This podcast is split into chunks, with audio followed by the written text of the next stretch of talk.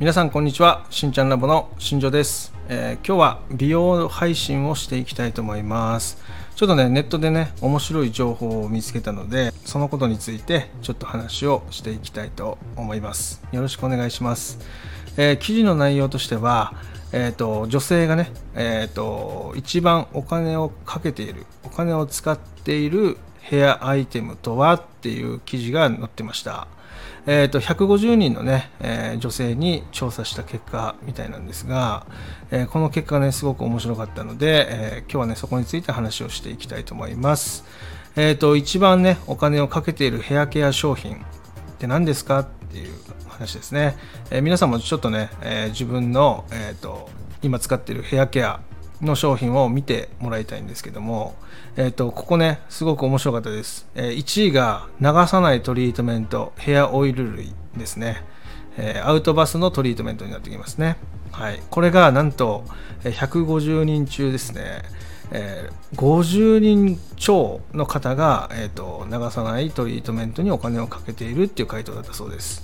いやー面白いですね、えー、髪の毛やっぱりその即効性で髪の毛の質感を変化させるっていう意味で多分流さないトリートメントやヘアオイルそういったものが、えー、と1位になったんじゃないかなっていうふうに思います。で面白かったのはねこの後なんですよね。えっ、ー、とまあ約ねその半数近くの人たちがえーと、流さないトリートメントやヘアオイルにお金をかけてる反面ですね、えー、2位がねシャンプーだったんですけどもこれがなんとですね20人ということでかなり少なかったっていう僕の想像を大きく超えてきました。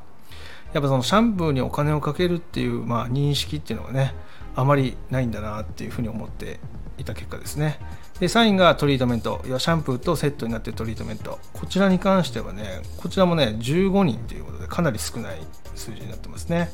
えその後がスタイリング剤、えその後が白髪染め。え、その後がその他っていう感じでやって最終的に育毛剤っていうのがねランクインしてるような形になっています。でその他の中にはねいろいろあの入ってたんだけどブラシとかねコテとかねそういうのが入ってましたね。はい。ここなんですけども皆さんねこの結果聞いてどうでしょうか？自宅にあるものを見比べていただけると分かるかなというふうに思うんですが、えーと、ヘアオイル流さないトリートメントのアイテム数っていうのがね多くてシャンプーとかトリートメントっていうのは、えー、そこまでねあのお金かけずにいや使ってる方いますでしょうかね。えっ、ー、とこれねすごくこの記事を書いた方もおっしゃってるんですけども、えー、と一番お金をかけるべきポイントっていうのは実はねシャンプーなんですよね。うん、シャンプーっていうので、えー、頭皮とかねその髪の毛っていうのをきれいにしていくんですけども、えー、流さないトリートメントとかヘアオイル、まあ、あとはトリートメント剤スタイリング剤っていうのは基本的にはそのシャンプーした後に使うものが多いんですよね。まあ、なので、えー、シャンプーでベースがきれいになってない状態で使ったとしても、えー、結果的に言うとねあまり結果効果が出ないっていうのがねあるんですよね。まあ、なので使うものっていうふうにお金をかけるべきアイテムっていうのはね実はね一番はシャンプーなんですよね。だだけどまあ世間一般的に言うとやっぱり流さないトリートメントの3分の1の方しか、まあ、シャンプーにその意識を向けてないっていう事実が、まあ、実際あるという形になってます。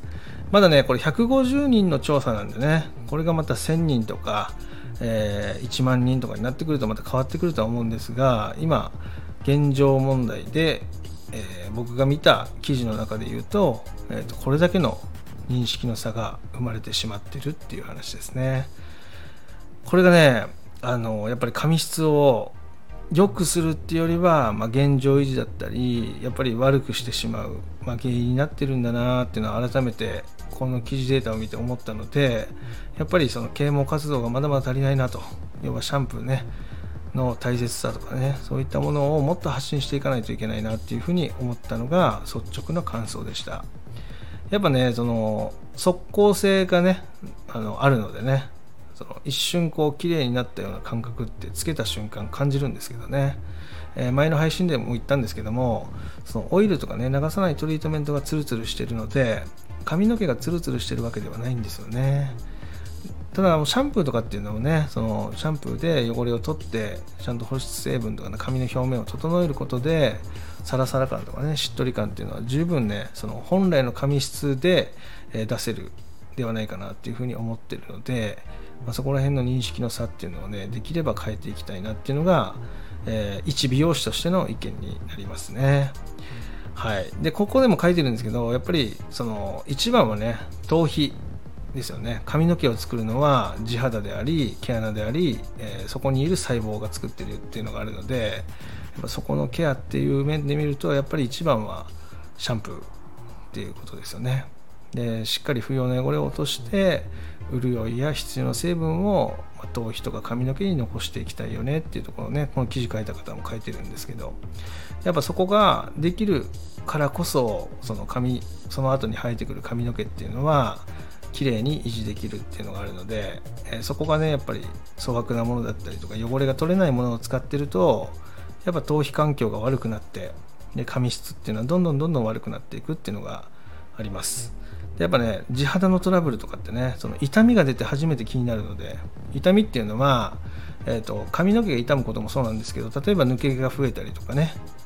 あとは地肌が痒くなったりとかそういうのも痛みになりますね。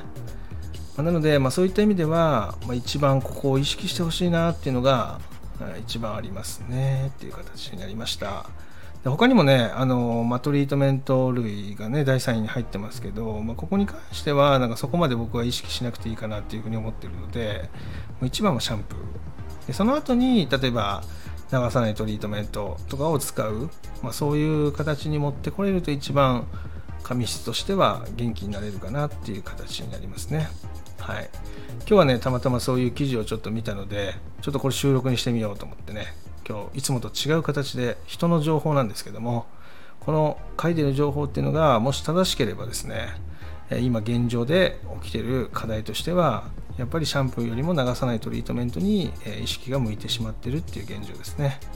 まあ、ここをやっぱりちょっとね、えシャンプーの方に比重をね増やしていくような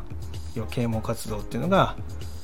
今後私には必要だなっていうふうに感じましたっていうお話です。えー、またね、その定期的にこういう情報とかが出てきたら、そこはそこで切り取ってこういう形でお伝えできたらなというふうに思ってるので、やっぱ僕一、一個人の意見よりもね、そうやって全体にちゃんと調査したデータをもとに話していくのも面白いなっていうふうに今回思ったんで、これは定期的にちょっとやっていきたいなっていうふうに思ってます。えっ、ー、と、またね、これから夏、がね残暑って言ってねその夏が残る要は暑さが残っていく、ま、時期ですよね照りつけるような暑さっていうものからちょっとこうもわんもわんしたね。その湿気を帯びたちょっとこう熱っていうのがね、えー、残る時期に差し掛かります。だから昼は暑いけど夜はちょっと肌寒くなってくるような、ま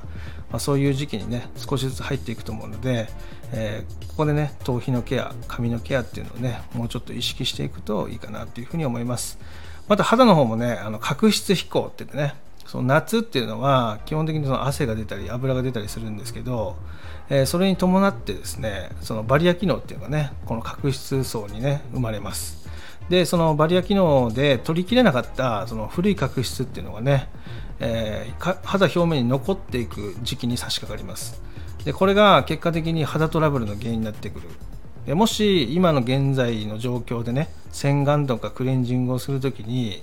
肌にねこう普段感じないようなざらつきを感じてる方がいましたらそれはおそらく角質飛行だと思います。角質が普段よりも厚くなってしまってる。ね。これをしっかり取り除かないとこれはこれで、え、厄介で、え、お肌のねシワとか、え、の原因になってきてしまうので、